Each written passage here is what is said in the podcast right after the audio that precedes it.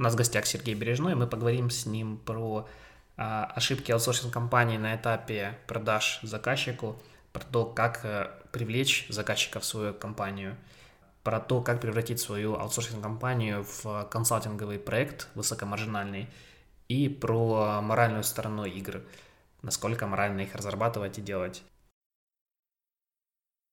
Так, всем привет, у нас запись очередного подкаста Bright Outsource. А, сегодня в гостях человек, за которым а, как сковорода гонялся за миром. То есть я гонялся за, ним, чтобы пригласить его нам на подкаст. А, Сергей Бережной. Сережа, привет. Всем привет. Сереж, давай, э, чтобы ускоренно, если это возможно, я коротко расскажу твое био из того, что я о тебе знаю, ну, и в том числе я познакомился и тогда ты поправишь меня, если, если не прав. Согласен? Отлично, подход? я люблю, когда обо мне рассказывают. Да, все, все любят, а, а особенно если, если есть что рассказать. Сергей тоже, как я, родом из э, Харькова, ну, как минимум, закончил э, Харьковские университеты радиоэлектроники, работал в нескольких небольших компаниях, ну, те, кто знает, ну, вернее, больших, э, но уже сейчас малоизвестных в свое время там в виде Validio, Solar Software, я, например, не знаю, что за компания, не, не сталкивался. Это тоже аутсорсинг компания?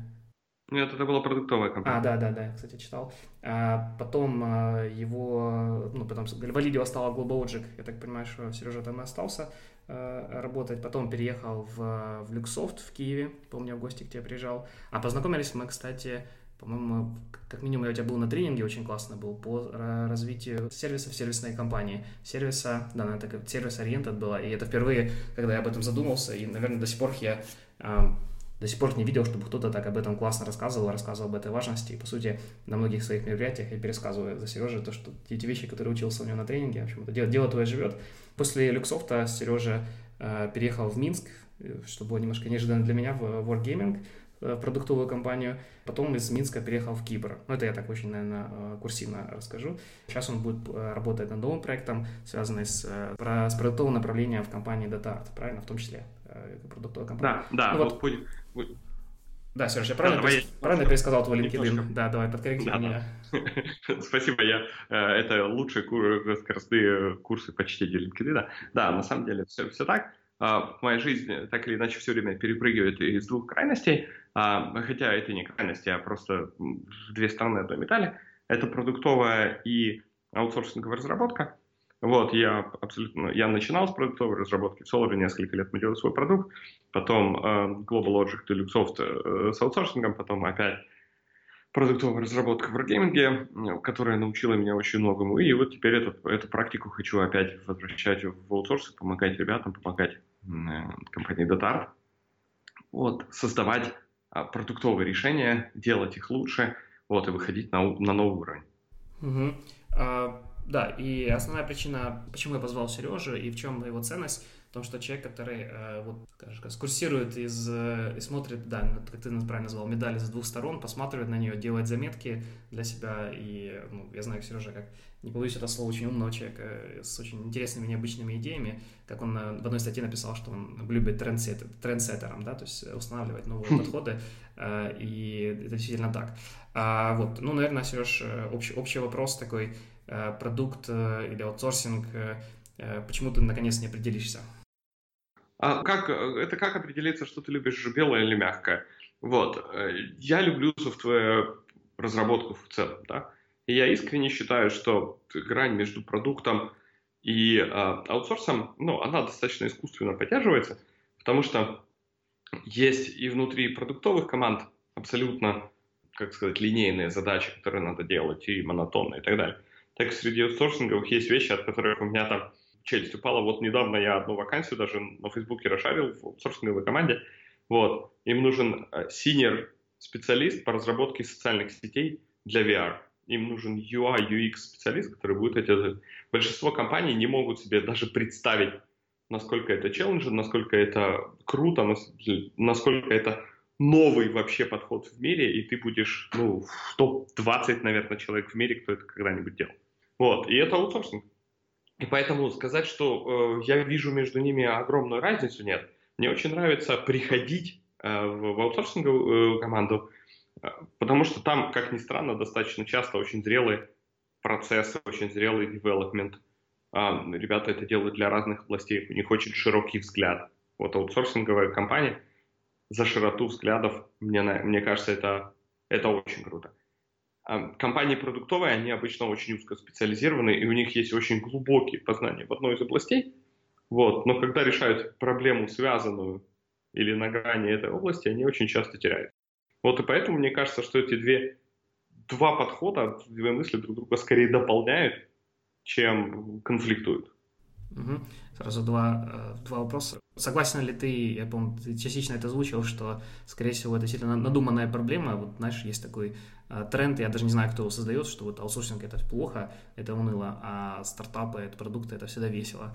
И второй вопрос, э, видишь ли ты перспективы ну, украинского, там, белорусского, восточноевропейского, российского да, аутсорса в, в качественный переход в свои продукты, ну, то, о чем многие говорят, но пока это мы не видим. Ну, потому что вот я mm-hmm. вернулся на днях с Израиля, и там действительно такой э, скачок произошел э, где-то там еще лет 10 назад. Видишь ли ты вот тоже переход, э, ну, или качественный, качественный скачок, ну, собственно, да, два вопроса. Согласен ли ты, что это холивар? И второе, видишь ли ты вот по своим компаниям и такой тренд переход в собственные продукты?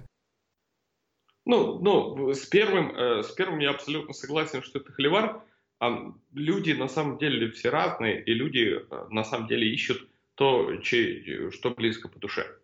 Вот, поэтому сказать, что продукты лучше, а, чем аутсорсинг, не скажу. Продукты иногда выстреливают круто, да, то есть они делают ну, многомиллионные или миллиардные мультипликаторы в своих продажах. Ну вот, а эти единороги, которые там создаются, эта магия всех привлекает, Э, магии быть частью великого, стать вторым там Стивом Джобсом и так далее. Не знаю, кем. Даже хотя бы взять создателем Маскарада, спасибо компании Гурского uh-huh. и ребятам, которые это делали, это прям круто, да, то есть вот, о, мы, мы создадим что-то, продадим все Фейсбуку и так далее.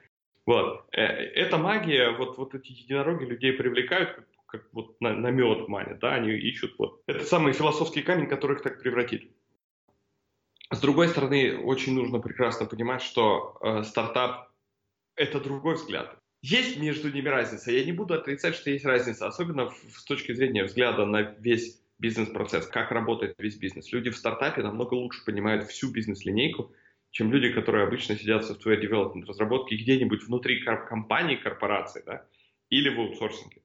То есть их, их вынуждают выходить на самый край вот, э, общения с пользователями, их вынуждает обстоятельства идти и узнавать, как их продуктом пользуются, смотреть на это и так далее. Это клево, это дает понимание того, как живет твой продукт, и ты прям свое дитя вот это вот нянчишь и тащишь его через пользователя. Это одна часть принадлежности. Вторая часть принадлежности – это большие компании, в которых ты работаешь, могут быть даже продуктовые. Вот ребята в Samsung, да, в Украине открыли R&D центр это тоже достаточно, ну, нельзя сказать, что они совсем продуктовые, да, это enterprise, разработка большая, есть продукты, есть поддержка и так далее. А, и аутсорсинг. Поэтому просто каждый найдет в этой нише что-то себе, и чем больше вариативность, тем лучше. То есть вот мы, нельзя всех причесать под одну гребенку и сказать, это хорошо, это плохо. Вообще понятие добра и зла, ну, это чем старше становишься, вот, тем сильнее понимаешь, оно очень условно. Вешать ярлыки, вот это хорошо, вот это плохо, это очень хорошо для молодых, амбициозных людей, у которых все делится, революционеров, у которых все делится на белое. Uh-huh, uh-huh. Вот. Теперь во второй вопрос, да. Вижу ли я тенденцию к продуктивизации, вижу ли я тенденцию к тому, что э, это надо, тенденцию к тому, что это хорошо и, и так далее. Ну, естественно, естественно, количество стартапов, количество вещей, которых э, появляется у нас, оно увеличивается. Ну, по крайней мере, их известность увеличивается, их бренд увеличивается, уже люди не пугаются стартапов, как гаражные разработки без денег. Повзрослела сама инфраструктура, появились венчурные фонды. Короче, появился более зрелый процесс поддержки uh-huh. этого а, явления как такового. Это хорошо. Соответственно, стали появляться ребята, которые достаточно хорошо продвигаются в этом направлении. Надо ли их делать больше? Это вопрос ну, философский. Да, у продуктов намного лучше капитализация, да, у продуктов намного лучше там потенциал роста, да, это все появляется далее. С другой стороны, очень хорошая была статья, не помню, кто-то из ребят писал, вот, о том, что все равно все эти компании зарегистрированы за рубежом. Все равно все налоги и так далее уходят туда, все равно шары принадлежат акционерам. Ну, в основном, потому что наш рынок уже вот уже, да, судебной системы э, и так далее, он, ну, не рынок, так инфраструктура, да, вообще государственная, она не предназначена для такого типа э, компаний. Соответственно, там рассказывать истории, сказки о том, что, ой, стартапы принесут там миллиарды в нашу страну, достаточно пока еще рано. Ну, может, не миллиарды, а хотя бы, хотя бы миллионы пускай. Ну, а, а посмотри, аутсорсинговые компании уже это делают, да, mm-hmm. и никто не, не говорит о том, что они зло там и, и, и так далее. То есть э, люди с точки зрения работы, с точки зрения принесения экспертизы, с точки зрения принесения новых знаний, это уже делают. Вот первая штуковина, мне хочется, чтобы было больше стартапов, мне хочется, чтобы открывалось, мне хочется, ну, правда, очень хочется, чтобы люди этим жили, выстреливали, когда ты где-нибудь там Калифорнию приезжаешь, и, и, и люди чем-то пользуются, да, какими-то приложениями, какими-то, не знаю, девайсами и так далее. И ты с гордостью можешь сказать там, типа, made in Ukraine. Я, я сделал, ну да.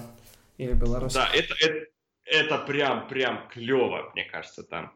Вот, это удивительно и хорошо. Пока мы еще далеко. Надеюсь, если через пять лет вот будет продолжаться тенденция, мы к этому достаточно серьезно подвинемся. И я сам вижу, как ребята запускают, ребята делают... Э, сейчас, знаешь, очень популярный тренд Pet, pet Project. Угу. Ребята, которые сидят в больших компаниях, ребята, которые сидят даже в продуктовых компаниях, вот гигантах, они втихаря себе делают, ну как втихаря. Втихаря. Или, или все-таки компания э, дает такую возможность там, ну как в Гугле, да, примерно 20% там типа, времени выделяется. Все очень сильно зависит. Пока такой тенденции 20% на ваши продукты я не Ну да, в крупных я тоже не слышал.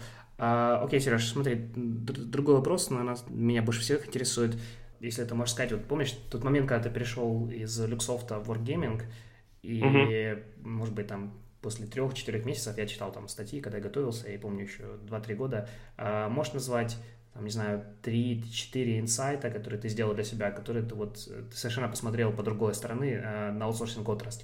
3-4 инсайта, которые ты понял про аутсорсинг бизнес, который не понимал, когда ты был внутри, и стал понимать, когда ты начал снаружи быть. Да, да это, это достаточно да, хорошо. Первое, жизненный цикл продукта намного шире и разнообразнее, чем жизненный цикл, э, цикл software development. Ну, то есть вот мы привыкли жить э, спринтами, да, ну, я не знаю, итерациями, мы привыкли жить релизами, мы привыкли жить планами. Ну, в software development это нормально. Жизненный цикл продукта, он больше. А вопрос, как мы будем делать привлечение аудитории, так называемый acquisition, да, какие мероприятия мы для этого будем делать. А как мы будем удерживать аудиторию? Почему эта аудитория придет? Почему она кликнет по этому экрану, по, этому, по этой ссылке, да? И мне, кстати, вот моя работа с блогом, моя работа с тренингами хоть чуть-чуть помогла в это влиться намного быстрее, да? То есть мы знали, вот мы с тобой делали там какие-то вещи, uh-huh. я провожу тренинги, а, иногда вебинары, то есть конверсия, открытие, работа с аудиторией, холодные, теплые письма и так далее, все это помогало мне хотя бы понять. Ребят, цикл жизни продукта намного шире. И проблемы, которые они там решают, может быть, с технологической точки зрения выглядят убого, ну, например, АБ-тестирование слоганов uh-huh. или хедеров, да, ужасно, мне кажется, да, да, с точки зрения инженера задача. Come on, какая разница, напишите, приходите. Вот, человеку, если интересно, он кликнет. Uh-huh. А когда ты видишь, что на, на сотнях, тысячах, на миллионах людей э, это дает десятки тысяч регистраций дополнительных, ты понимаешь, вау-вау-вау, все-таки, а это оказывается не такая бессмысленная штука, и мы, например, сделали больше фич, да, с меньшим результатом, чем просто, ну, то есть они принесли меньше value, меньше ну, чего-то хорошего для компании. То есть, mm-hmm. вот представляете, мы фич полгода делали, да, а, а она результата принесла меньше, чем тестирование заголовков. Mm-hmm. Вот, вот когда это понимаешь, у тебя прям случается ну, сдвиг парадигмы абсолютно. То есть software development ты становишься, ты воспринимаешь как шаг, а не как самоцель. Угу. Ну, как вот. один из этапов. Угу. Да, да, да. А для, для многих наших компаний, ну, я не скажу, собственно, вообще для инженерных, да, компаний, вот, для них релизом все и заканчивается. А во многих компаниях до релиза и после релиза все только начинается. Mm-hmm. Это такой самый, самый крутейший инсайт, да, самый, самый большой и понятный. И мне теперь с ним достаточно легко приходить и объяснять э, командам и компаниям, почему так или иначе происходит э, расслоение, почему так или иначе происходит непонимание между бизнесом и разработкой. Что еще? Может быть, какие-то пару пунктов? Да, да, да, сейчас перехожу. Вторая достаточно э, интересная штука – это прозрачность. Инженерам понятно, инж... ну вот ребятам, с которыми мы работали в команде, э, они инженеры, многие с большой буквы, да, вот, они крутые, они вдохновлены. Для них это надо сделать очень понятным. То есть вот одна из задач продукт менеджера одна из задач человека, который отвечает продукт, держать ребят постоянно в контексте принятия этих решений. Чего чудовищно не хватает в аутсорсинге. Вот, а, чего я... до принятия каких решений, этих решений? Решений э, с точки зрения бизнеса или... Да-да-да. Почему, по, почему эти фичи делаются? Почему так? Почему мы вдруг отменили то, что так долго планировали и пестовали или веяли, и начинаем делать так? Вот, и когда есть человек, который с горящими глазами рассказывает, когда есть человек, который достает данные, под это подкладывает, говорит, ребята, посмотрите, вот, вот так-то. Когда есть человек, который вместе с вами живет и отвечает за это, вот это чувство сопричастности команды разработки заставляет ребят творить чудеса. Ну, чудеса продуктивности, чудеса слаженности, и вот эти вот крики, типа, отойдите от нас, э, дайте нам попедалить, а вы со своими там очередными менялками бизнеса, которые происходят 15 раз на дню, уходите, так вот этих вещей нет. Вот этот контакт, это клево. Вот. И третий инсайт, ну вот очень прикольный, да, который для меня стал открытием, когда я уже, ну это позже, это год через два стало, когда я уже сам стал продукт менеджмент активно продвигать как подход и, и как-то более зрелые процессы внедрять и применять. Это еще в Wargaming. Да-да-да, да. Uh-huh. Вот, и за что я ребятам очень сильно благодарен, это штуковина, которая называется гипотезы. Ну, то есть вот, вот бизнес. Один из вопросов, который мы всегда рассматривали, как можно проверить ту или иную гипотезу, как можно сделать такую ту или иную фичу, убедиться, что она нужна, убедиться, что именно в таком виде, не создавая софт. Uh-huh. Ну, то есть как мы узнаем, что это нужно рынку. Когда вот ты переходишь с людьми в, в поле решения проблемы, а не, э, в поле проблемы, а не в поле решения, да, то есть вот какую фичу написать, какой список сделать, очень много приходит инсайтов, которые заставляют задуматься. Ну, наверное, я от себя добавлю отчасти как любая аутсорсинг компания, мы что-то пилим внутреннее, и я понял, насколько дешевле сделать какой-то там прототип на том же Google Spreadsheets, да, а, все это тестировать, попробовать, хотя бы как оно выглядит, прежде чем это пилить, потому что когда ты пилишь, это такое-то дно, э, дно часов. Да, да, да. И, а, а представь, вот когда у тебя гипотеза, а, ну, которую ты там выходишь, и было несколько у нас таких, э, по, по понятным причинам не могу назвать большинство из них, вот, когда мы вложили сотни человек месяцев разработки. Uh-huh. Вот. А пришли на рынок с продуктом, который э, э, рынку, в общем-то, не нужен. Вот. Рынок не понимает, зачем. Он, он был рожден в наших фантазиях, он был рожден в отрыве от этого и от, от потребностей пользователей. И в итоге мы сильно обожглись и, ну, опять же, как мы говорим, купили опыт, да, вот.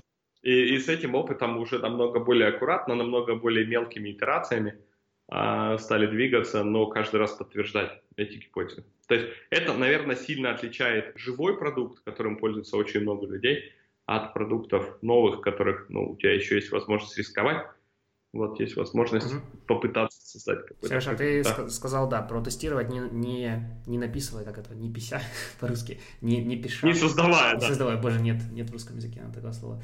А, да, нет. Нету, к сожалению. А, не создавая ни единой строчки кода, а, ну, собственно, можешь рассказать до слова, что это за фичи могут быть и как их можно тестировать без кода. Какой-то пример приведи, чтобы иллюстрировать этот подход. Все очень просто, да. Их много. Вот один из, один из примеров. Нарисуйте. Просто возьмите, нарисуйте, как будет выглядеть экран, да. Uh-huh. Возьмите, нарисуйте. А, напишите 10 use cases. Ну, то есть, зачем приходит человек туда? Как, как он туда попадает? Ну, вот на эту страничку. Почему? В каком он контексте туда? Неважно, это страничка, это письмо, это, ну, то есть, как он туда попал, да? Вот. Что, что мы от него хотим? Какой у него call to action? Куда он должен уйти? То есть, вот, когда мы вот это вот спланировали, Теперь давайте нарисуем ну, в любом там инвизио, вакшу, неважно где. Вот. Или давайте сделаем на форуме напишем, например, объявление, да, ребята, хотите, вот, ну, от частного разработчика, хочу сделать вот такой там аддон или плагин. Угу. Пожалуйста, скажите, будет ли вам интересно? Хотя бы по реакции можно понять, пойдут люди или нет. Вот. Или э, сделать некий промо-ролик. Ребята, типа, будут шарить или не будут этот шарить ролик, будут ли лайкать, будут ли откликаться на него, будут ли комментарии и так далее. То есть абсолютно в другом месте искать решение подтверждения своим гипотезам до того, как начнешь. Все это, конечно, зависит от того, какие у тебя ресурсы свободны. Можно сделать вот промо-страничку, как Dropbox сделал в свое время. Хотите ли вы такое, чтобы на всех девайсах была синхронизация? Uh-huh. Вот. Если хотите, оставьте свой email, мы вам позвоним. Набрали там 100 тысяч имейлов или какой-то X вещи, говорят, о, смотрите, потребность такая есть. Дайте нам, пожалуйста, денег, мы видим, как ее сделать. Это что-то что близкое, но не совсем тоже. Мы были на экскурсии в Гугле в Тель-Авиве, и там была типа э, data driven decision, да, что-то такое похожее. Но здесь, ну, но здесь близко, тут, да. Тут, тут очень, смотри, вообще это как э, концепция Lean Startup, да, вот, с работой, э, с проверкой гипотез uh-huh. и так называемый validated learning, да, то есть подтвержденные знания, которые достаточно хорошо и, и толково, если объяснить людям, как мы работаем, э, заходит и в команду, заходит и в бизнес. То есть есть так называемые данные, которые нам надо подтвердить. Есть, например, прыжки веры. Это очень интересная штуковина. Мы таких данных еще нет, и мы не, не знаем, как их правильно или быстро собрать, или не хотим светить эту идею. Мы совершаем прыжок веры. Вот, прыжок веры это когда мы делаем что-то без подтверждение того, что это нужно рынку. Угу. Это плохо. Вот, тоже. Это, это хорошо. Угу. Ну, то есть, смотри, тут основная штуковина в этом всем. Э, люди должны это признавать. А, Ребята, мы, мы делаем assumption и с ним, с ним двигаемся дальше. Да, плохо, когда у тебя все фичи прыжки веры. А. Вот. А, а иногда, когда у тебя есть прыжок веры, ее попробовать и так далее, но там уже входят другие механизмы, опять же, из разработки. АБ-тестирование, время реакции и так далее. Сереж, а правильно я понимаю, что вот, ну, я напомню, у нас основная целевая аудитория этого подкаста это директора малых и средних э, аутсорсинг компаний и, наверное, бездевы, СУЗы, что, в общем, вот эта концепция э, попробовать что-то без кода для нас особо не работает. Ну, если к нам приходит заказчик и говорит, делай то и это, мы не будем за него тестировать фичи и прочее. Или это какой-то совершенно другой подход, э, Э, ну, то есть нам же человек не будет платить за то, что мы там будем делать, спрашивать что-то на форуме, да, мы, нам пишут за код, за часы кодирования. Э, может быть, если кому-то повезло, за часы бизнес-аналитика. Вот это как-то применимо по аутсорсингу, или это просто вот какую-то концепцию, которую мы должны понимать. Если мы не, не хотим раздеть нашего заказчика до гола, то мы должны ему рекомендовать, чувак, давай прежде чем мы это напишем, давай как-то потестируем. Вот как, это, как этот подход могут применить аутсорсинг компании, чтобы создать более крутой сервис, более крутое доверие заказчикам? Ну, вот это одна из вещей, э, которым я и буду заниматься сейчас в ближайшее время с ребятами из DataArt, да, строить этот процесс, как мы вместе с ними будем выстраивать, потому что всегда есть э, две сражающихся противоположности у нас, да. Одна это погоня за краткосрочной прибылью, ну, то есть пришел заказчик и говорит, пацаны, напишите мне убийцу скайпа. Вот, мы такие, нет вопросов, дорогой друг, пожалуйста, вот бюджет, вот мы продаем тебе э, людей, давай писать. И мы будем, правда, стараться, ребята будут э, писать хороший там сервис э, обмена сообщениями, ребята будут голосовой voice IP чат поднимать, ну, то есть молодцы, да? И это наш бизнес, и это наше, наше движение. С большой вероятностью, ну, прям с убийственно большой вероятностью, этот человек разорится, э, уйдет от вас и даже оставит вам долги. Ну, он будет до последнего пичить свою презентацию, просто мы видели это неоднократно уже а, говорить, пацаны, вот еще немножечко напряжемся, сейчас мне дадут 10, 20, 500 миллионов инвестиций и так далее, будут просить, просить, просить, и в итоге затухающий, и если взять там срез да, этих, этих людей, то может вполне возможно, что вы и не выйдете в прибыль. Может быть. А может и выйдете, если очень правильно это заменеджить, да? Вот. А есть второй подход, который больше называется консультантский, э, solution, партнерство и так далее. Мы приходим и говорим, смотри, есть у тебя гипотезы, есть у тебя вещи. Давай спланируем вместе, как мы их можем проверить за недорого. Назовем эту фазу, не знаю, анализа, проверки рынка, чего угодно.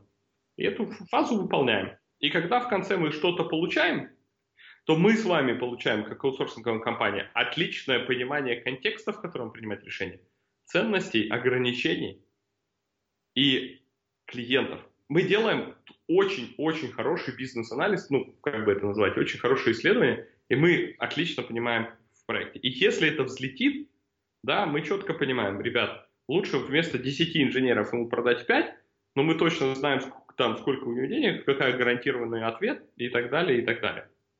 А ну, то что мы, это... мы будем видеть его и доходы в этом смысле или, или нет? Мы ну, будем видеть, что а проект будет окупаться, если будет окупаться. Угу. Невозможно построить э, хороший консалтинговый сервис, ну, в точке зрения продукта, не понимая все его состояние. Ну, то есть, я имею, когда все говорю состояние, это все ключевые метрики продукта. Количество пользователей, качество работы каналов привлечения, монетизация, ретеншн, вот. И когда мы это все понимаем и хотя бы можем с ним обсудить и задать ему эти вопросы, он сразу понимает, что он пришел к ребятам, которые делают не только софт, но и решения. Ну и опять же, это выбор каждой из команды идти в это или оставаться узкоспециализированными хорошими специалистами в разработке. Да, Сереж, а вот смотри, в плане вот то, что ты говоришь, э, как эта позиция правильно должна называться или называется? Это продукт менеджер, да, который это будет, будет заниматься тестированием и прочее. Потому что, ну, вопрос исходит из того, что, допустим, в моей же компании у нас там есть э, PM, ну, как классика, да, разработчики, тестировщики, есть саузы. И, ну, некоторые PM, да, они вот э, постепенно стали, или там у нас был один разработчик, который вырос, типа, продукт менеджер стал меньше кодить, э, так, ну, знаешь, естественным образом, э, потом стал больше PM. Вот кто, кто должен этим заниматься? Потому что, на мой взгляд, это какой-то совершенно, ну, на стыке project менеджмента и даже, я бы сказал, маркетинга. И что это за что это за зверь такой? То есть, какие у него качества были? Где, где он возьмется в компании? Как он, ну, как, как это, не знаю, из твоего опыта получалось или получается? Который будет, ну, вот, по сути, заниматься развитием даже продукта, а не просто разработкой, что, ну, по сути, сложнее для, особенно для украинцев, ну, для, для белорусов, которые привыкли, знаешь, есть задача, есть ТЗ, будем, будем делать, нет ТЗ, не будем делать. Ну, а, а, опять же, тут еще раз и опять мы приходим к, к вопросу имплементации. Пока универсальных рецептов нет, да, то есть э, понятно, что маленькая очень компания, которая совсем мелкая, держать таких людей будет достаточно накладно. Или надо очень хорошо сегментироваться в этот рынок, да, ближе продвигаться к консалтингу. Uh-huh. Ну, так или иначе, мы же все, все компании так или иначе, особенно, ну, вот подрастают до какого-то объема и начинают сегментироваться хотя бы в домене. Uh-huh. Да? Кто-то захватывает там домен, не знаю, iOS разработки, вот, причем бизнес-приложений, да, кто-то игровых, кто-то начинает работать там, вот, Люксофт работает во всяких там финансах, да, очень-очень хорошо представлен в автомотив. Ну, то есть, и так или иначе все понимают, что сегментация приводит к более хорошим продажам, потому что у нас появляется релевантный опыт. Ну вот и клиенты наши, и клиенты наши хотят, говорят, а нам-то что с вашего опыта? Ну, то есть, да, вы делали вот для 20 финансовых компаний а, что-то, а теперь бы им поиспользовать это, да, мы говорили, а, ребята, мы вот там делали блокчейн в этой компании для похожей ситуации. Ну, там компанию-то можно не называть для понятных причин, да, MBA и так далее. Вот оно сработало не так. Давайте проверим, надо ли вам это, или давайте это вы еще раз уточните у своих пользователей, хотим мы ли это так, или так, или так. Uh-huh. Ну, к чему я веду? К тому, что у нас появляется очень четкий преимущество от того, что мы сегментируемся. Э, и, и следующий абсолютно логичный шаг от этого то есть люди, которые начинают обмениваться знаниями, люди, которые эту экспертизу шарят, люди, которые продвигают свои э, идеи, люди, которые способны с клиентом поговорить на таком языке, консультантском, о том, что, ребят, мы помогаем вам решить проблему, а не только писать код. Да, это пока вот одна из больших челленджей для меня сейчас, в ближайший год, наверное, как это вписать аутсорсинговую модель, даже несмотря на очень крупной и очень-очень лояльной и динамичной компании, как Data. Угу. А, хорошо, Сереж, следующий вопрос. Как ты, какие ты можешь назвать тоже три а, критические ошибки аутсорсинг компании, которые пытались тебя продавать? То есть одно, там у тебя был большой пост про то, что, ну, вернее, пост там, с большим суждением про то, что там тебе не нравилось, что на сайтах компании не указано, кто там свободные разработчики, и ты тратил на это много времени. а, и там то, что тебе обещали собрать команду, и ты понимал, что собранная команда на наспех, э, скорее всего, не то, что тебе нужно. Но может, ты можешь называть еще какие-то вот и три, три основных фейла, которые делали компании, и э, три ошибки со стороны, которые ты увидел. А, интересный вопрос. Наверное, я очень укушен продуктовым подходом, да, я один из представителей целевой аудитории. Да, причем э, представитель целевой аудитории сегмента, который вот я работал в аутсорсинге, я понимаю, как он работает, поэтому не всегда мои ответы стоит воспринимать как релевантные единственное руководство действий, да. Вот. Что мне ну, импонировало, да, я начну с того, что мне понравилось. С хорошего. Пропозал от нескольких команд. Да, да, начнем с чего-нибудь хорошего. Первое – честность. Это очень подкупающе. И честность себе могут позволить компании, которые, ну, не знаю, которые достигли внутреннего порядка, да, внутреннего дзена. Приходят и говорят, ребята, вот это мы умеем, правда, вот, а вот это не умеем. Если у вас там будет хороший человек вот здесь, вот здесь, который нас поддержит, мы обязательно поучимся и будем рады, и будем там готовы пройти экстрамайл для того, чтобы вот это сделать. Но мы этого не умеем. Это подкупает. Это подкупает, потому что ты понимаешь, вот... Ну, тебя, тебя не парят, да? Не впаривают, что ли? Да, да. Тебе не впаривают и так далее. А при этом э, очень еще подкупает э, здравая толика слабоумия, да, такой отваги. Слабоумие, отваги. Когда ребята... Когда человек зажжен, типа, это проект, там, идея или что? Да, да, да, да, да, да, да, да, вот. Когда они предлагают и видят решение не в рамках чисто кода, да, а в рамках, о, кстати, а вот это похож, вот этот продукт на вот этот, э, и, и, и очень интересно было бы посмотреть там, чем он отличается от него, да, как вы позиционируетесь, и так далее. Вот там мы, например, условно, да, если соберемся делать турнирную систему какую-то, вот, или античит систему, mm-hmm. да, вот, например, да, когда люди там читерят и так далее. Mm-hmm. Вот. Хороший был человек, который пришел, а чем это отличается там от античит систем, которые делали там Valve или еще другие компании, с какими вы сражаетесь и так далее. То есть ты сразу понимаешь, люди смотрят и понимают, что в мире вообще уникальных-то аналогов мало, ну вот прям вообще, вообще, вообще. И если они могут прийти и сказать, вот смотрите, мы посмотрели на это, и это так сработало, это вообще клево. То есть ты сразу понимаешь, это люди, которые смотрят чуть шире, чем просто вот «здравствуй, код». Угу. А, чего мне не очень нравится? Очень, очень сложный вопрос, да, выделить из, из этого. Ну, то есть легко пойти от соответствия, да. Вот, людей, а, я, я вот очень люблю людей, которые пишут длинные письма. Не любишь? не люблю вообще. Вот. Бог с ним, иногда приходится писать длинные письма, пожалуйста, структурируйте их. Пожалуйста, займите это. То есть надо понимать, что письмо отличается от рассказа. Надо понимать, что письмо отличается от других типов этого. То есть там вводные, знаете, как мы привыкли, вот тут презентация о компании, о клиенте, о общей проблеме и так далее. Вот это все. В письмах абсолютно другая структура. Ну, то есть вот я неоднократно советовал и своим разработчикам, и всем почитайте книжку Саши Корекина «Искусство делового письма». Ну, такая книжка есть. Угу. Прям, прям, это одна из немногих книг, которая написана русским автором для русских людей, как структурировать письма. Вот прям всех отправляю туда, вот, как только получаю такое письмо а, от своих подчиненных чаще всего. Вот тебе книжка, она почитай. Вот, мне очень помогла. А, это первое. Угу.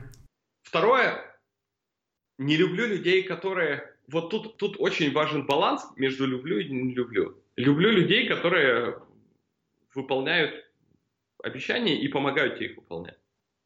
Которые пишут, ну, то, вы, например, договорились завтра встретиться, ну, там, условно. Он за пару часов напишет, все, через два часа у нас все в силе, да, пожалуйста, там, я готовлюсь, все хорошо.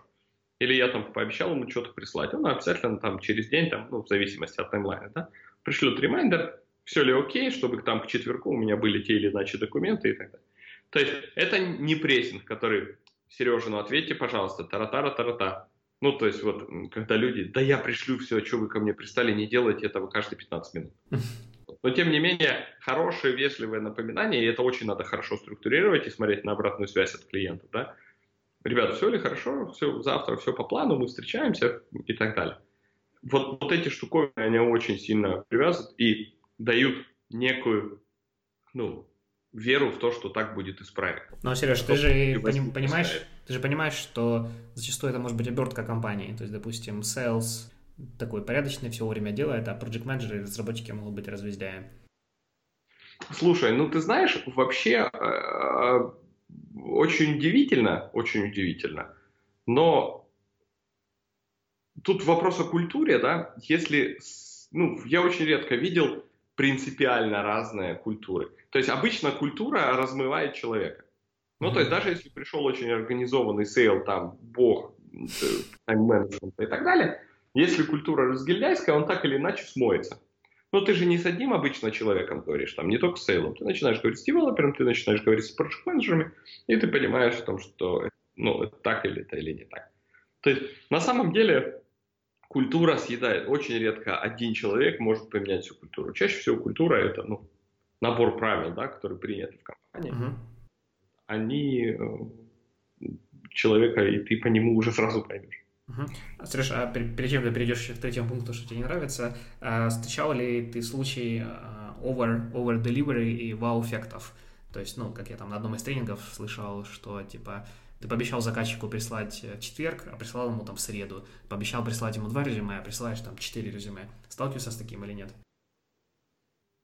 Смотри, вот очень часто это работает на фазе продаж.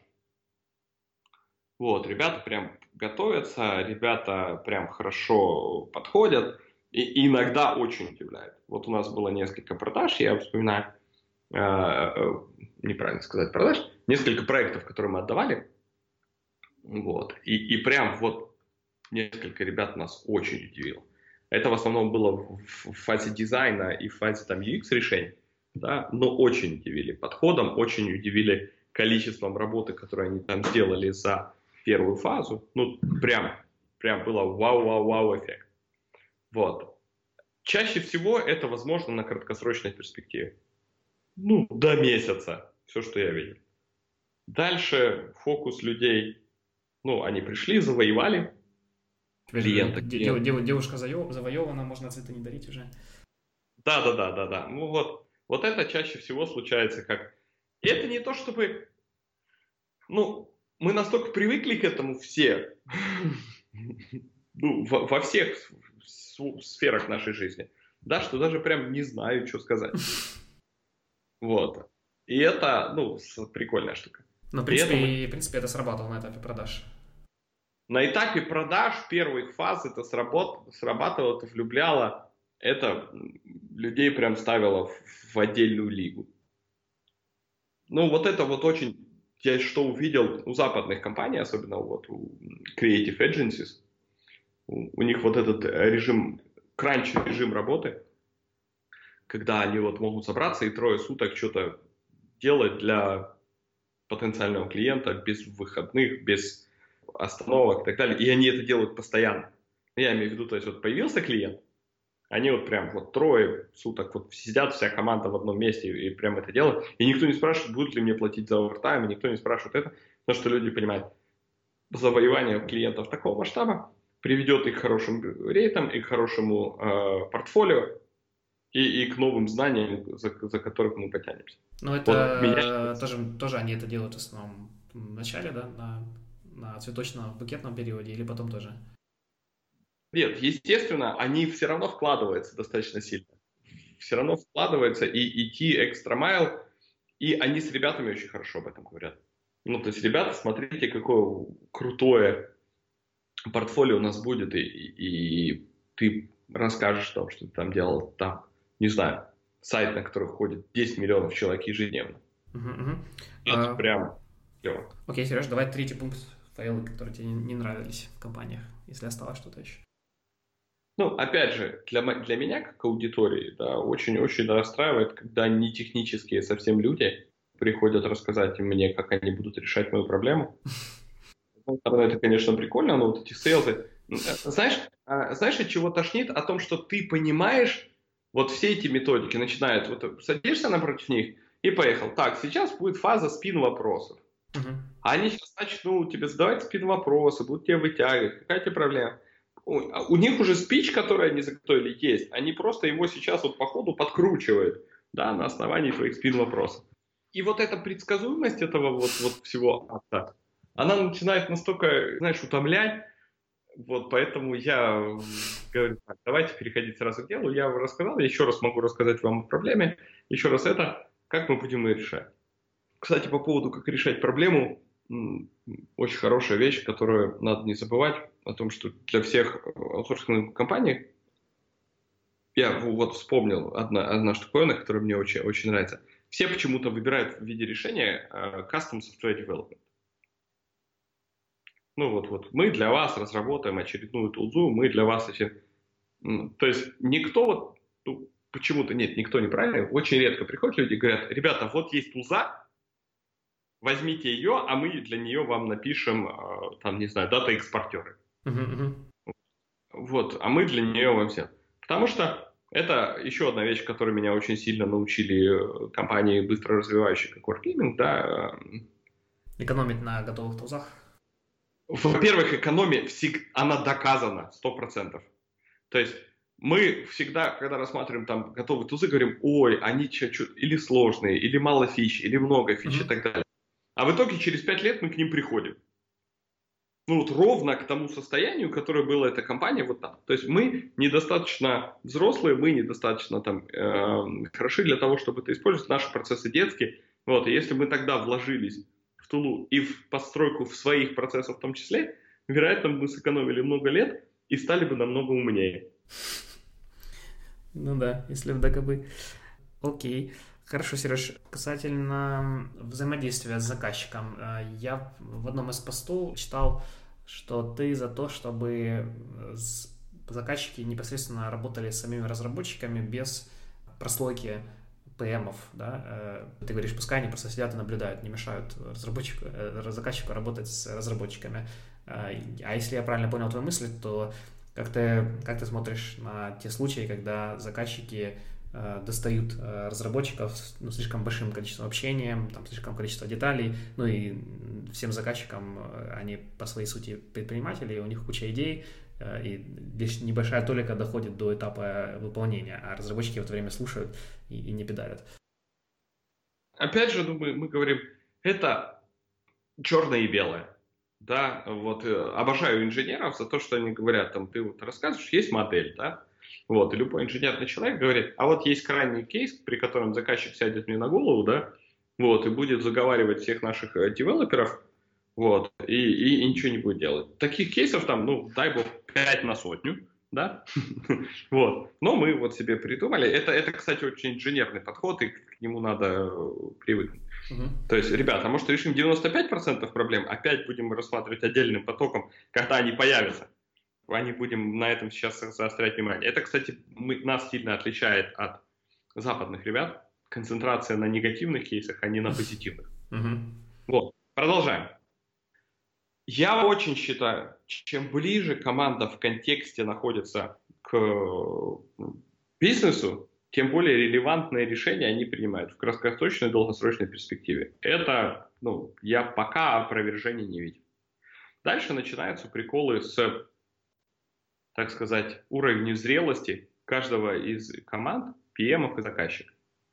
И уровень зрелости Дима вот снизу очень хорошо с Володей рассказывает, да, там про роли там родитель, взрослый, ребенок и так далее. Когда мы, и задача любого менеджера, любого человека, который настраивает общение, перевести взрослую позицию, когда планомерно и хорошо каждый раз мы собираемся и говорим, дорогой заказчик, вот смотри, мы сделали вот с тобой аудит. Я очень признателен тем, что ты рассказываешь своей команде. Ты молодец. Это круто. Это самый большой бенефит, который ты можешь дать. Время свое и знания. Да? Это, это, они потратили на вот, вот решение там все вместе 30 часов. Это отлично, когда мы только начинаем. Это отлично, когда мы передаем это. В какое-то время мы должны чуть-чуть разделиться и двигаться больше в, в development, больше в этот. Давай вместе подумаем, как мы это можем делать. Вот. Он говорит, ну, я не знаю, наверное, там то-то, то-то, или вы же меня сами просили. Окей, мы сами просили. Прошла эта фаза первая, когда нам нужны были знания вот прям, вот прям 24 на 7. Uh-huh. У нас есть достаточно знаний, чтобы идти дальше. Ты согласен? Да. Как мы это организуем? Вот так и спокойным, нормальным, никакого менторства, никакого нытья, никакого прошения. Ну, пожалуйста, ну, ну сколько можно уже, давайте хоть чуть-чуть поработать. То есть это нормальная взрослая партнерская позиция. Я вообще за, за то, что ну, вот вывести людей во взрослую позицию, это круто. Спасибо Димону, вот с Володей они меня научили э, ценности этого всего, э, и мне очень помогает. Берите, читайте, вот, ребенок, взрослый родитель, вот, и как их переводить из одного состояния в другое. Это прям must-have на IT-бусте. Очень много написано. Окей. Uh-huh. Uh, okay. А вообще, вот ты работал и в Беларуси, и в Украине. Интересно, заметил ли какие-то культурные различия?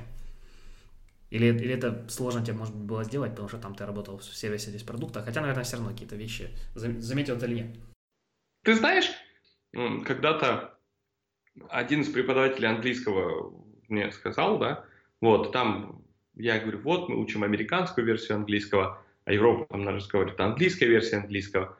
Я говорю, это может вызвать у меня проблемы и так далее. Он говорит, он ставит там, знаешь, на одном конце стола палец и говорит, Сережа, вот э, примерно твой уровень английского. А на другом столе э, конца кладет телефон и говорит, тут длина телефона это разница между американским и английским. Угу. Тебе еще до этого, да вот это для осознания разницы и для ее использования, еще пройти путь в весь стол. Угу. Вот, поэтому не переживай по этому поводу, пожалуйста. Учи то, что умеешь, концентрируйся на позитивных кейсах, что ты можешь понимать и сдать людей, а иногда, если ты скажешь неправильно, никого, не отличат, ни американцев, это не запарит, потому что они понимают, это не твой родной язык. Угу. Точно так же ты удивишься, вот Беларусь и Украина, а, есть разница, да, вот, наши ребята более склонны к бунту, к громкому. На, на, три, на три украинца два гетмана, да? Да, да, да. Это вот, ну, клево. То есть наши ребята склонны больше к обсуждениям, больше к открытости. Но, опять же, знаешь, это в общей массе. На самом деле, очень удивительные, хорошие ребята и, и там, и там. И вот сказать, что культурно мы сильно различаемся, я не могу. Как, а какие-то мелочи, но они настолько зависят даже от каждой команды, ну, то есть команда влияет больше, чем культура в данном случае. Угу.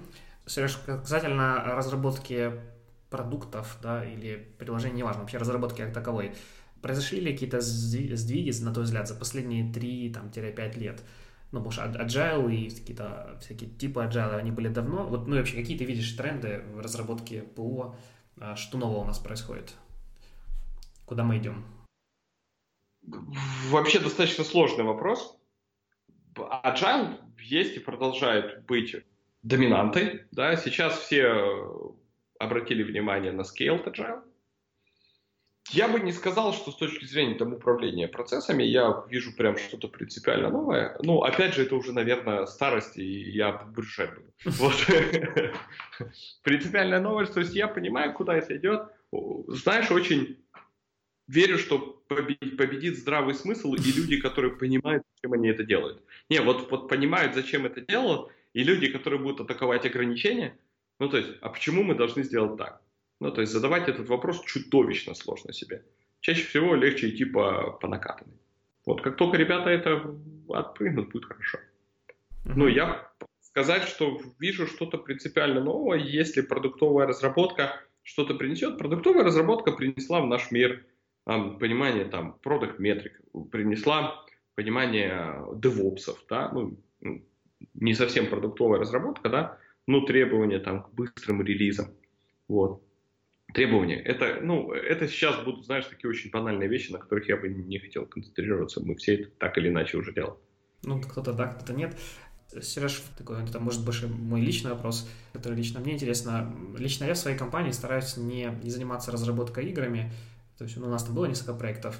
Э, я сам иногда играю, я заметил за собой черту, что я бываю азарт, азартным, э, и ну, особенно вот э, real, real-time strategy или типа такого, и иногда не могу остановиться. Вот, есть такая страсть, я начинаю понимать людей, которые там азартными играми увлекаются, да, там спускают кучу денег, в том числе в танчики, наверное, и, и ну, это больше вопрос морали. Я знаю нескольких людей, почему-то, ну, так больше сложилось, что они все с Донбасса, у которых семьи разрушились из-за танчиков.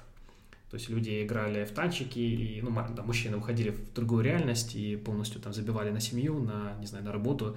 э, ну, я не знаю, там все подробности, но точно как минимум две семьи знают, что развалилось. Какое твое отношение? Ну, потому что, когда ты разрабатываешь, например, не знаю, какие-то решения для банков, еще чего-то, люди будут пользоваться, будет, не знаю, какая-то польза, они будут на этом зарабатывать и что-то еще. А в играх, э, ну, нет тебя с этим сложностей? Как, как ты видишь ситуацию? Я, я попытаюсь ответить, да. Ну, мне кажется, вот ты привел примеры, это отличный пример э, нерелевантной выборки, да? Uh-huh. Вот, среди моих, как это, опрос пользователей в интернете показал, что 100% пользователей пользуются интернетом. Uh-huh. Вот, ну, то есть, и это одна из любимых вещей, которые я люблю атаковать сейчас, ну, с точки зрения данных. Я бы не привязывал это никакой географии, э, он в Корее люди умирают во время э, марафонов в игры, да? Вот, и это их выбор. Серьезно, я такое не слышал прям, прям люди умирают во время марафонов, они вот 48 часов марафона не играют на выживание, там, да, ну, имеется в выживании, кто круче через 48 часов будет играть. Не, получается, вот. в прямом смысле на выживание. Ну да, это такой каламбур вышел очень да, грустный, к сожалению. Черный, да. То есть проблема, которая там так или иначе э, лежит, да, это проблема ухода от реальности ну, не то чтобы ухода, а у человека сейчас появилось достаточно много свободного времени. Да, стирают э, стиральные машины, готовят, в супермаркет зашел, э, все купил и так далее. И надо чем-то занять свое время. Вот. Э, люди смотрят телек. Мы же не, не говорим, что кто-то умирает от телека, да? Вот. И, или там... Ну, про, телек... раз, про разбитые семьи от телека я еще не слышал. То есть люди как-то так а это просто, ну, просто здесь очень, это, это все, знаешь, квинтэссенция всего, то есть очень, очень понятно и ясно, кого винить, да, вот. А люди там семьи создают или разрушают, потому что являются фанатами футбольного клуба.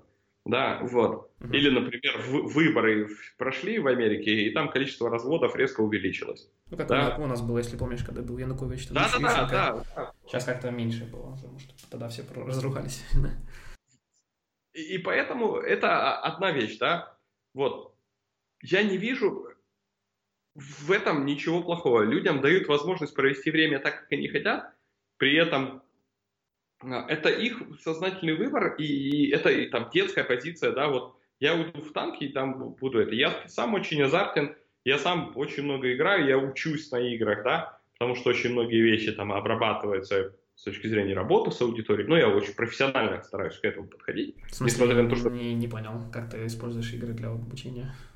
Как работают с аудиторией, как работает система появления привычек, как работает система возвратов э, на а, в смысле, точки. Ты, ты на, на себе тестируешь как врач, да? Да, да, да, да, да, да. Я понял. Угу.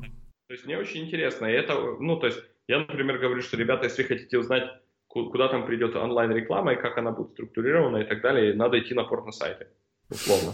Эти ребята на, примерно на 5 лет впереди всех.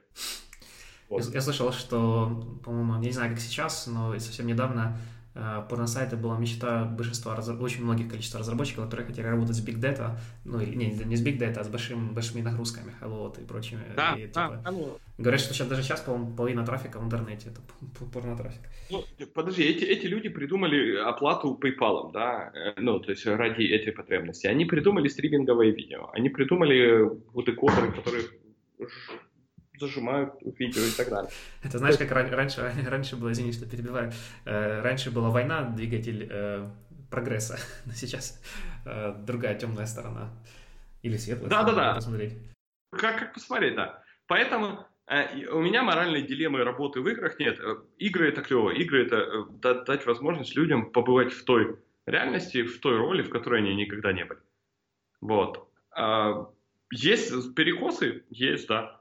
Эм, связаны ли они с, с игрой как, как, как таковой? Нет. Они скорее связаны с тем, что человек не нашел себя в этом месте, а игра стала для него ну, неким прибежищем, куда он может уйти. Опять же, это мое личное мнение, и мне кажется, оно сильно далеко от профессионального с точки зрения там, психологов, почему они уходят и так далее.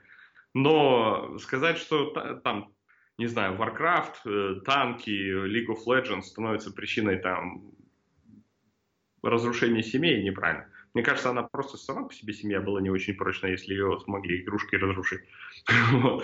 Ну, а все остальное это уже так. Ну, то есть, в принципе, тебе, ну, все равно, что, ну, я понимаю, в рамках уголовного кодекса все равно, что разрабатывать э, приложение, там, не знаю, для софта, automotive или, а, или games, да? Просто важен продукт? Или все-таки есть у тебя предпочтение? Понимаешь, вот я а, рассказываю ребятам, вот мы делали в GlobalLogic, в Validio, в GlobalLogic, мы делали кардиостимулятор. Uh-huh. Софт, который связан с кардиостимуляторами, вживляем.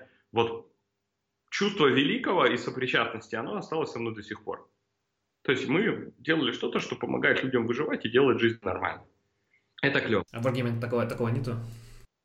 А в Wargaming есть чувство, чувство великого это и прекрасного о том, что это, это массовое, это Миллион, интересно. Людей, да, да. Это миллионы людей, это ты инфлюенсер, да, опосредованный на, на поведение это, и интерес миллионов людей. То есть ты подпитываешься этим тоже. К сожалению, я наблюдаю портфель многих аутсорсинговых компаний, вот, и это одно очень интересное наблюдение, почему-то аутсорсинговые компании чаще всего запускают в глубокий бэкэнд вот, э, своих каких-то таких систем, знаешь, там, третьего, второго эшелона, вот, в котором, ну, очень редко можно найти челлендж. Ну, хотя, может, мне не везло с, э, с ревью всего портфеля. Опять же, моя выбор там. Да, я правильно понял твою мысль, что аутсорсинговым компаниям э, дают проекты скучные, которые не, не, потом не, нечем гордиться. Заказчики им дают такие грустные проекты, или в чем, в чем твой, твой месседж? Да, да, да. Вот я смотрю, в общем-то, опять же, это может быть проблема выборки, да в, в очень многих проектах, в очень многих проектах, это не, не, не, не, проблем, не проекты первой линии для заказчика. Вот, mm-hmm. не те, которые смотрят наружу, не те, которые там привлекают пользователей. Вот, если есть такие, круто повезло. Окей, okay, Сереж, хорошо, пару еще пару общих вопросов. Ты был причастен к вебинарам про тайм-менеджмент, насколько я понял, сам, сам этим немножко увлекаешься. Э, можешь ли дать э, там, 2-3 совета или 2-3 фичи, которые на тебя больше всего работают? А, ну, это было, это было очень прикольно. То есть я вообще проповедник э, теории. Я не нашел для себя ни одной схемы тайм-менеджмента, ну, рекомендуемой в книгах, да, там вот, вот, которая мне на самом деле помогла и от которой я получаю удовольствие. Вот, я сторонник оппортунистического тайм-менеджмента, когда я пытаюсь как можно больше дел, как можно больше всего э, запланировать у себя просто в календаре. Вот. А, то есть такое жесткое планирование, да? То есть когда с, с датами. Во -во Вообще не жесткое. Так, подожди, если, если в календаре, значит жесткое. Вообще не жесткое. Вот я говорю, мне надо сделать этот документ. Это мне надо сделать этот документ. Я просто бронирую себя два часа там в, в календаре, вот я буду там делать документ. По, в этот момент постараюсь от всего отвлечься. Не всегда работает, но, по крайней мере, я, знаешь, вот у меня не, не гложет меня мысль, блин, мне же еще этот документ делать. Так у меня поставлено в календаре вот, забронированное время, и я пытаюсь его делать. Uh-huh. И туда попадают далеко не все задачи. От некоторых задач я все еще страдаю вот точно так же. Вот, а типа, ты это, это, это делаешь э, с утра или на неделю вперед? Вот пришла задача, я понял, я осознал, ее надо сделать. Это займет больше, чем 15-20 минут. Да, надо планировать в календарь. Uh-huh. Вот это, пожалуй, единственная техника, которая для меня работает. Ну и оппортунистическая вещь, которую я когда влюбляюсь во что-то, я могу работать намного больше, и я себя в этом не останавливаю. То есть делать то, что тебе нравится. Да. На драйве. Окей. Последний общий вопрос. Э, не думал ли ты сам какой-то свой бизнес делать? И у тебя, мне кажется, столько, столько опыта из, уже из бизнеса, и из э, продукт вещей, не знаю, или свою сервисную компанию открыть. Если нет, то почему? Это вопрос этот, естественно, у меня был. Да? Вопрос этот, естественно, постоянно так или иначе возникает. И одна из причин, почему я решил вот объединяться с ребятами из DataArt, помогать им, э, и вообще, потому что они достаточно дают большую свободу движения, свободу выбора того, чего хочешь делать. Они тоже очень оппортунистические и видят мир немножечко по-другому. Вот. А свою компанию я так э, не сложился. Мне, наверное, не хватает дисциплины на очень длинных дистанциях. Своя компания это на годы и навсегда. Вот. Серьезно, ну, мне, кажется, мне кажется, наоборот, ПМ требует гораздо, ну, и продукт требует больше дисциплины, чем собственник. Вот, это, эти, это дисциплина навсегда. Вот, вот слово навсегда или очень долго, да, это перспектива 5-7 лет и так далее. Ну, при, при которой даже если ты собираешься продавать свою компанию, то быстрее, чем за 5-7 лет вряд ли это получится. Uh-huh. Ну, даже продуктовые компании очень редко выходят там на IPO раньше 7 лет. Все, это, это, это, длинное, это длинный твой коммитмент, это длинный твой Причем 100% без возможности ну, спрыгнуть, потому что ты вокруг себя строишь систему, когда ты отвечаешь не только за себя, и за людей. Поэтому я очень люблю заниматься, но, наверное, я э, не готов брать на себя вот, вот коммитмент на 7 лет. Вот, в одной области я... Это для меня достаточно пока тяжело. Хотя, может, знаешь, как-то never say never. Окей. Okay. Хорошо, Сереж, спасибо за интересную беседу. А, может, если у тебя есть какие-то еще общие пожелания, мысли, которые ты хотел бы добавить для нашей аудитории, то у тебя сейчас есть для этого время. Ой, мы отлично провели час, да, то есть я и так думаю, что ребятам есть еще послушать. А, не буду их нагружать своими мыслями. Спасибо тебе большое за то, что пригласил. А, мы когда-то с тобой записывались несколько лет назад, я даже сейчас понимаю, насколько другие темы мы поднимаем, и насколько мы с тобой по-другому уже говорим о бизнесе. Наверное, если мы запишемся еще там лет через пять, будет еще, э, еще один level, от которого будет приятно, вот, знаешь, провести ретроспективу и сделать сравнение. Здорово. Да, хорошо, обязательно приглашу тебя через пять лет, если, если этот подка подкаст будет жив, на что я надеюсь. Единственное, что да, сразу забегая вперед, я думаю, э, сделать его э, англоязычным, вот, но не думаю, что у кого-то из нас будет с этим проблема. Вот, э, и, Придется, с, да? чтобы что нас слушали, в том числе и в Чили, и в Индии, и в других странах тоже. Но это такое на будущее. Хорошо, Сереж, спасибо большое за время, и давай тогда на связи. Пока-пока. Спасибо, спасибо, давай, пока.